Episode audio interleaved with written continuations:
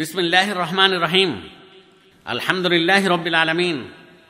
আল্লাহুম্মা সাল্লি আলা মুহাম্মাদ ওয়া আলা আলি মুহাম্মাদ কামা সাল্লাইতা আলা ইব্রাহিম ওয়া আলা আলি ইব্রাহিম ইন্নাকা হামিদুম মাজিদ।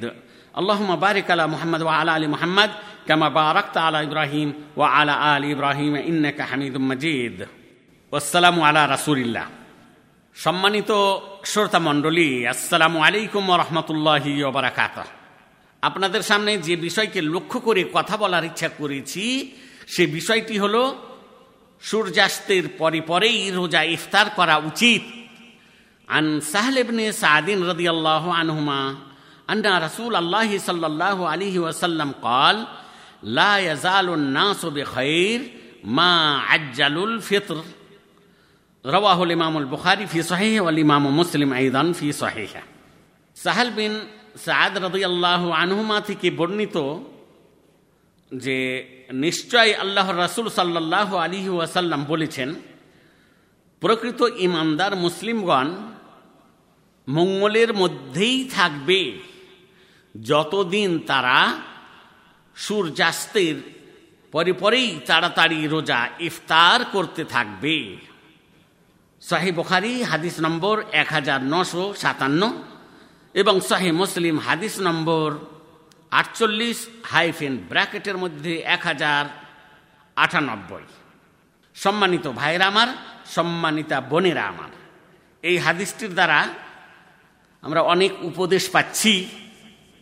তার মধ্যে এই বিষয়টি যে, আমরা যখন জানতে পারবো যে সূর্য অস্ত হয়েছে তখনই আমরা রোজা খুলে দিব বা রোজা ইফতার করব। তাই এই হাদিস হতে শিক্ষণীয় বিষয়গুলির মধ্যে থেকে কয়েকটি বিষয় তুলে ধরি আপনাদের সামনে।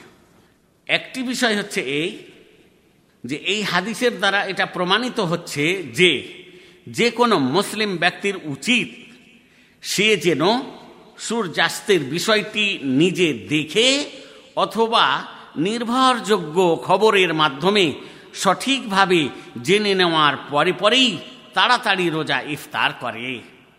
২ নম্বর উপদেশের মধ্যে এই বিষয়টি রয়েছে যে, সূর্যাস্তের পরে পরেই তাড়াতাড়ি রোজা ইফতার করার মধ্যেই রয়েছে মঙ্গল। আর এর মধ্যে এই রহস্যটি রয়েছে যে, দিনের কোনো অংশকে যেন রাত্রির অন্তর্ভুক্ত না করা হয়।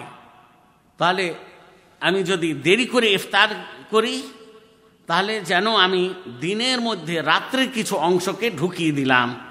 আর এটা জায়েজ নয়। কেন? যে পবিত্র কোরআনের মধ্যে আল্লাহ তাআলা বলেছেন, ওয়া আতিম্মুস সিয়ামা ইলাল লাইল, রাত্রি পর্যন্ত রোজা পরিপূর্ণ করো। মানে যে রাত্রি যখন শুরু হয়ে গেল, মানে সূর্য ডুবে গেল, রাত্রি এসে গেল, সঙ্গে সঙ্গে রোজা খুলে দাও বা রোজা ইফতার করো। 3 নম্বর উপদেশ হচ্ছে এই যে, মুসলিমগণের মধ্যে মঙ্গল বিরাজ করার বিষয়টি আল্লাহর রাসূল সাল্লাল্লাহু আলাইহি সাল্লামের অনুকরণের উপর নির্ভরশীল। সুতরাং আমরা যত অনুসরণ করব রাসূলুল্লাহ সাল্লাল্লাহু আলাইহি সাল্লামের, ততই আমরা মঙ্গল লাভ করতে পারব। কিন্তু দুঃখের বিষয়, কোনো মুসলিম সমাজে দেখা যায় যে সূর্য ডুবার একটি টাইম দিচ্ছে পঞ্জিকাতে, আর ইফতার করার টাইম 5 মিনিট বা 2-4 মিনিট পরে দিচ্ছে। তো এটা ঠিক নয়, সন্দেহ করতে হবে না। যেমনই সূর্য ডুবে যাওয়ার খবর পেলাম বা পেয়ে যাব তখনই রোজা আমি খুলে দেব বা ইফতার করব। সম্মানিত ভাইরা আমার, সম্মানিতা বোনেরা আমার, আমাদেরকে মনে রাখতে হবে সদা সর্বদা যেন আল্লাহ তাআলা ও রাসূলের নিয়ম আমরা মেনে চলি। এর আগে যেন আমরা না চলে যায়। কেন? যে আল্লাহ তাআলা বলেছেন, ইয়া আইয়ুহাল্লাযীনা আমানু লা তুকাদ্দিমু বাইনা ইয়াদাইল্লাহি ওয়া রাসূলিহি, হে ঈমানদারগণ, তোমরা আল্লাহ তাআলা ও রাসূলের সামনে কিছু পেশ করবে না নিজে থেকে। সুতরাং আমরা আল্লাহ তাআলা ও রাসূলের বিধিবিধান, নিয়ম কানুন, প্রণালী মেনে চলব, তার বিরোধিতা করব না বা সেটাকে নিচে ফেলে রাখব না কোনো সময়। আসসালামু আলাইকুম ওয়া রাহমাতুল্লাহি ওয়া বারাকাতুহু।